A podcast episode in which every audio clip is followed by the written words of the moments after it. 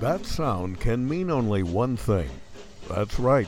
Time for another voyage exploring the past, present, and future of the old Oregon country. Come aboard and get set to ply the waters of the Pacific Northwest, metaphorical and otherwise, on another thrilling episode of Cascade of History. Here's your host, Feliks Banel. I'm Feliks Banel, and this is a special summertime edition of Cascade of History on Space 101.1 FM. On this edition, we talk to the authors of Campfire Stories Volume 2 Tales from America's National Parks and Trails, Dave and Ilyssa Kyu.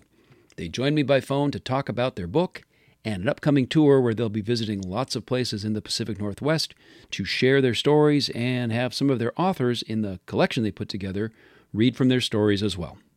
All right. Well, thanks for joining us on Cascade of History. Now, the book I have a copy of, it's called Campfire Stories Volume 2 from Mountaineers Books. Now, this isn't a book about like s'mores and how to put together a campfire. This is a little more literary, right? Yeah. Um, for us, we, you know, we didn't grow up with campfire stories and therefore we don't, you know, think of the typical ghost story. Uh, for one, we're wimps. We don't like to scare each other when we're in the dark camping in the woods. Uh, but two, I think we feel like there's so much more that a campfire story can do. Um, I guess we were always sitting around campfires, visiting national parks, just curious to learn more, and we were always searching for these stories that would teach us a little bit more about the the flora, the fauna, the people that were you know fought to make this place a national park, the people that lived in these national parks before they were parks. We were curious about stories that could do all of that, um, but not necessarily be historical, something that's entertaining that you'd either want to read aloud around a fire or something that you'd just be so excited to tell someone about. Like, hey, do you know that this happened in this park? Um, so for us, those are that's that's what a campfire story can be, and those are the stories we're trying to collect. Got it. Now, this Campfire Stories Volume Two, were you guys involved with Volume One? Yes.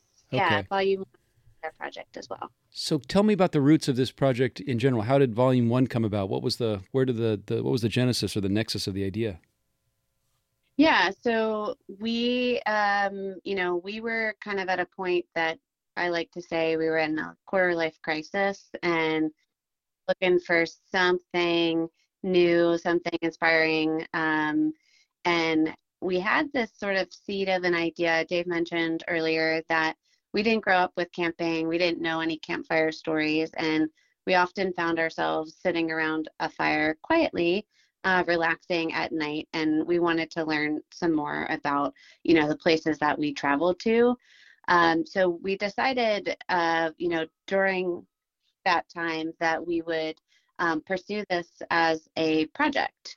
Um, we didn't know then that it would be centered around national parks. Um, we happen to love national parks. We went on all our trips to you know various state parks in california to olympic national park even. Um, and it was the centennial year of um, the National Park Service when we were thinking about this, and we just decided to commit to this idea and um, wanted to kind of feel out if people, other people, would be interested in it. So we put up a Kickstarter to fundraise for the project, and sure enough, we um, not only met our goal, but we exceeded it, which to us uh, gave us an excuse to go travel around the country for for five months collecting stories for the book. So okay, so that's what I like about I like the fact that it's stuff from all over the country in different regions. Um, Mhm. And you guys are you guys aren't based in the Northwest, right? No, we're based outside of Philadelphia. Yeah, that's great. That's excellent. I love that the fact that you don't have to. I mean, the way technology is nowadays, you can be based anywhere. If you're willing to travel around and sort of find a great publisher like Mountaineers Books to to do this this book with you guys. Um, in in the different stories that are featured in the book, I know I, I read some of the ones about the Olympic National Park since that's near where I live. Um, is there sort of commonalities that leapt out, sort of about the whole culture of these kinds of stories, or is it sort of are the stories as diverse as the regions that they're focused on? I mean, I wouldn't say that there's commonalities because they're each place is just so unique. Um, you know, each each park to us, we um, we start to find themes of you know certain characteristics, aspects, really important uh, keystones of each park that we want to highlight. And our hope is that the book really sort of captures that diversity of, of place, that specific sense of place in each of the parks. Yeah, that's pretty cool. I know there's um, Mountaineers has done some other books like around the Pacific Coast Trail, um, sort of like literature that literature to accompany the outdoors. It's kind of a cool. I guess this has always been the case as long as books have been published, whether it was Jack London or whatever. There was a way that there there were stories and novels that were the perfect thing to take with you out into the woods. Or my favorite part, favorite thing to do with stories like what you guys have put together in this volume is to read it in the wintertime when it's you know it's it's six months mm. away either either direction from camping or anything about a campfire and you can just sort of you know look ahead to the to the coming season or look back to the previous season. You got some some great names some really well-known recognizable writers to participate like terry tempest williams. And what was it how'd you go about getting those people and what was the response you got when you asked different people to participate? I mean people like um, terry i think we terry, terry was um some a writer we identified early on. I guess you know it's not hard to uh, think of Terry Tempest Williams when you think of outdoor writing. Yeah. But Terry specifically for us was someone that we were having a hard time as East Coasters. Uh, we were visiting Zion and just didn't get it. You know, we were just way too hot. We were there in the in the middle of a heat wave, and I think it was Terry's writing specifically that helped us slow down and start to appreciate uh, what the what, what being of the desert um, you know what was magical about that place. Um, so and, and and then I think we just kind of reached out to anybody who might know Terry. Eventually, we got got to her, and she just gave us her blessing to to use the stories. Um, some of these bigger name authors, those are kind of a little easier in that we can just reach out to publishers. Um, and you know just yeah just reach out to publishers and pay a little fee in order to use the book i think in volume two we were interested in commissioning news stories. Mm-hmm. Um, because I guess yeah, we, we wanted to hear from new people. Volume one, you know, the process was so much about us traveling to these places, you know, spending times in archives, you know, these local collections that you don't have nationally. So even though yeah, you talked about technology allows us to kind of find things more readily, you know, we thought the process of us being able to talk um, and collect stories about these places would need to have us travel to everywhere. Um, so volume one is full of you know more more existing stories, um, stuff that you can only find if you're in those areas. But I think what we've realized between volume one and volume two is that you know the, the these that kind of depends on somebody at some point having said you know these are stories worth collecting. Mm-hmm. And historically, that, that privileges a certain type of writer, a certain audience. Um, so I think we, in, in volume two, we were more interested in more hearing from a more diverse palette of writers um, in a, in our in our way to kind of invite more people into the outdoors. Yeah, you know, I, I, a couple things. One thing you said that notion of slowing down, and I remember um, visiting Yellowstone about 30 years ago, and you know the roads were choked. It was summertime. It was like there were traffic jams. It was the parking lots were often full, and it felt like it was almost like a, I don't know, almost quite almost like an urban an urban congestion zone. But if you mm-hmm. parked your car and then took took any hike, like went to a place called Fairy Falls, within five minutes of walking away from the parking lot, you had this place to yourself. Because people mm-hmm. were sort of just driving through to kind of check off the Yellowstone experience. And if you just took a little extra time to actually get out and take a little walk around, you saw far more and you felt more, felt more of that, um, I don't know, that majesty of the park that you don't get if you just if you just stay on the highway. Um, so I like what you said about slowing down. I think that's really key. And this whole notion of sort of literature and like appreciating a national park at the pace at which you can actually also appreciate literature. It seems to kind of go hand in hand. I think that's a really it's a really smart combination of things. It makes a lot of sense given how rushed so many things seem to be. Um, yeah, and and the um, one thing you mentioned, the idea of traffic in all parks. One thing, one commonality we found all over the country is that every park has its own version of a wildlife jam, right? so in Smoky Mountains, you'll have bear jams because there's like you know one a, a, a small road the, a single road that gets you through the entire park and one person sees a bear and they slow down you see a camera shutter stick out the window and all of a sudden traffic's backed up for miles in uh, yeah. yellowstone bison jams you know all, all over all in every park there's some sort of a wildlife jam that just seems to happen it's very cool. Yeah, And the, the, whole also this notion of sort of literature related to park stuff. Like when I was a little kid, I really liked Forest Service maps and brochures, and I would write letters to all the different visitor centers I could get the address for, and then you know six weeks later i get this big manila envelope full of all these cool maps and brochures and something about that material from the a lot of it i think was left over like from the 60s that they were just kind of cleaning off their shelf and sending me what they were trying to get rid of. But the graphic design the fonts and the like the the scope and scale of some of these big almost book like pamphlets about you know like general books about camping or general big pamphlets about hiking or you know boating or whatever they were so um they had so much resources to devote to creating the material and printing it and probably you know selling it or, or handing it out for free i guess and that that age is long gone i mean you go to most you have to go buy maps if you go to rei or someplace you have to purchase the different guides guides and everything but and of mm-hmm. course, obviously, the economics of printing and everything have changed radically with the age of smartphones and all that. So, I like that yeah. there's just like I like the I like the graphic design, the look of this book, the look and the feel of it is nice. It feels like it's it reminds me of those old sort of Forest Service or National Park Service brochures from the golden age in like the 50s, 60s, and 70s. So I think that's, yeah. that's it's nice. You guys are sort of um, feels like you're you're doing a lot to preserve this notion of this that there is this link between good literature and appreciating the outdoors in a way that you know isn't isn't sort of a natural thing for a lot of people, but it makes sense if the minute you think about it a little bit, and especially spend time with a book like Campfire Stories. Yeah, and I, I think one thing that was important to us with the series was providing a little bit of something for everybody in the stories. So, you know, you mentioned there there are a lot of, you know, text out there about place. Um, but you know a lot of those trailside readers and, and various books that you can find on the shelves um, are for really specific audience or really long and we wanted to provide a type of book that had a pretty wide range of uh, stories. So you know we have anything from poems ballads short prose um, you know we we really have a lot of variety in the book. So i think depending on if you're reading around a fire in your living room or you're reading aloud to the people around you on uh, you know a campground um, there's really something for for everybody in the book yeah it also reminds me a little bit of some parts of those old um, depression era wpa guides that they put put out mm. for each state particularly idaho for whatever reason the idaho ones were had a lot more poetry and a lot more sort of literature in them than either the washington or oregon versions if i'm remembering correctly but you could sort of open it anywhere and start reading and find something interesting. You don't have to start at the beginning. And I, I love a book that you can just that you can browse and find something and then read it and, and go backward and find something else. I think that that's that's exactly. Yeah. What, I mean, that's that's what appeals to me. Um, now, are there specific things about the Olympic National Park or Pacific Crest National Scenic Trail that you want to highlight that are worth mentioning in the book? For because our audience on Cascade of History is mostly the Pacific Northwest, Washington, Oregon, Idaho, BC. So, are there particular stories that you want to highlight from from those two geographic areas that are important to our audience?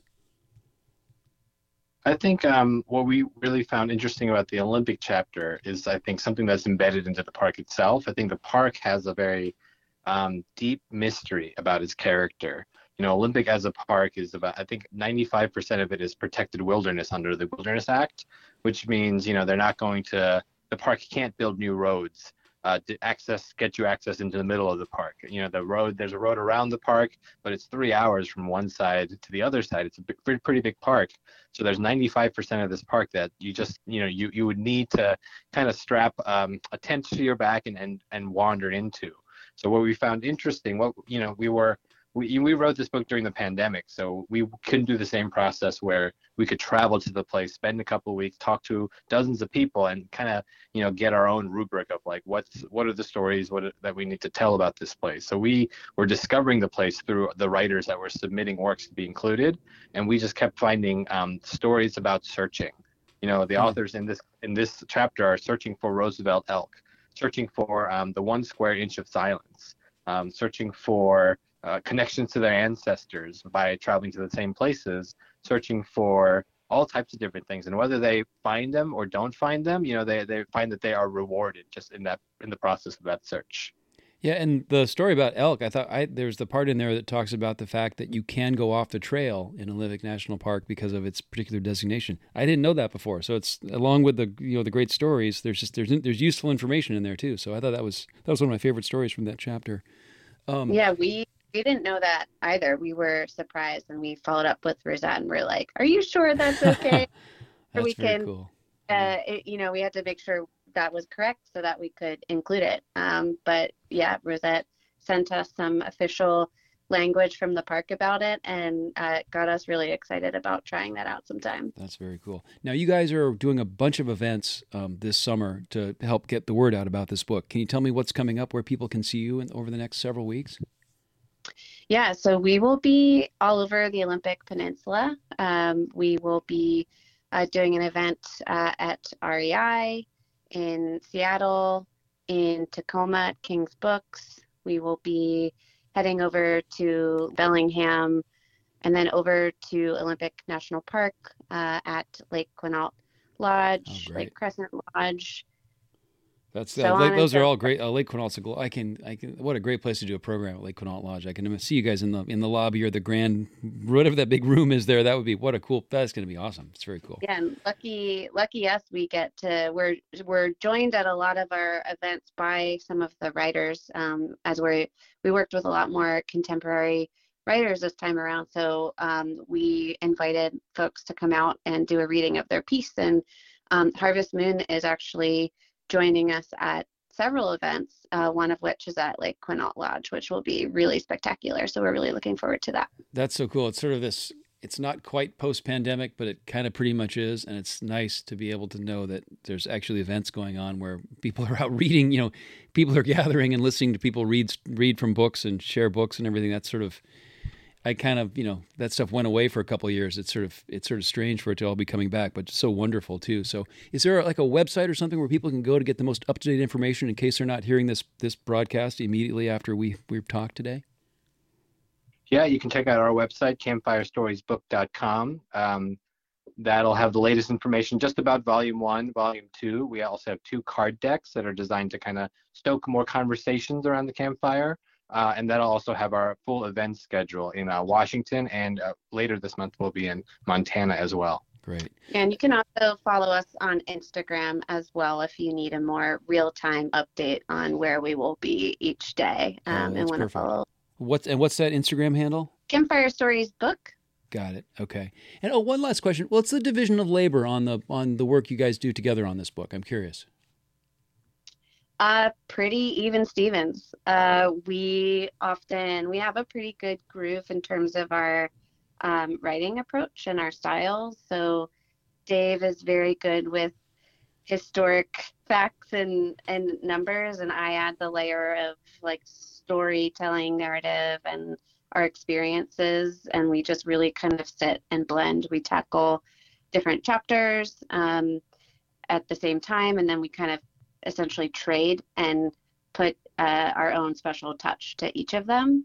Mm-hmm. Um, and we also work together for each of the stories. We um, create the, about these stories blurbs that talk a lot about why we included those. And same same thing. If we have a personal connection or personal interest, we'll just kind of raise our hand to to focus on one. Yeah, a story doesn't get into the collection until both of us have kind of looked at it and approved. so a lot of times we're there. There are some stories that are just like slam dunk. This is in. Um, there are other stories where we're pitching. And we're just like, look, you gotta, you gotta reread it. you, gotta, you gotta understand it a little more. Um, but also, you know, I think um, we do write a, a little bit of an editor's note. Um, but we try to put that at the end of each story. You know, we want these stories to live and breathe for themselves in the mind of the reader.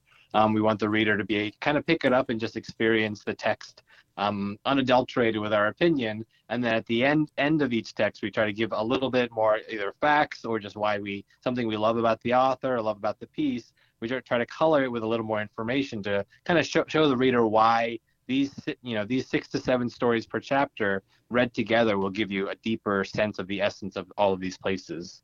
Very cool. Now, is there a volume three already in the works? uh, not works, but uh, definitely something we're thinking about. Okay. All right. Well, listen. Um, congratulations on Campfire Stories Volume Two, and thanks Ilyssa and Dave Kyu for joining us on Cascade of History. Yeah, Yeah, thanks, for thanks so having much. us. Thanks for joining me for this special summertime edition of Cascade of History on Space 101.1 FM. I'm Feliks Banel.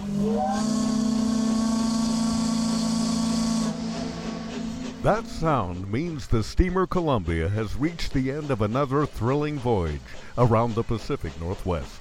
Be careful as you go ashore. Watch it, watch it. That's a slippery spot there. Oh, I'll bet that hurt. When that whistle blows once again, be sure to meet us at the landing and be ready to climb aboard a little more carefully next time for Cascade of History. Cascade of History is produced in Seattle by Feliks Banel.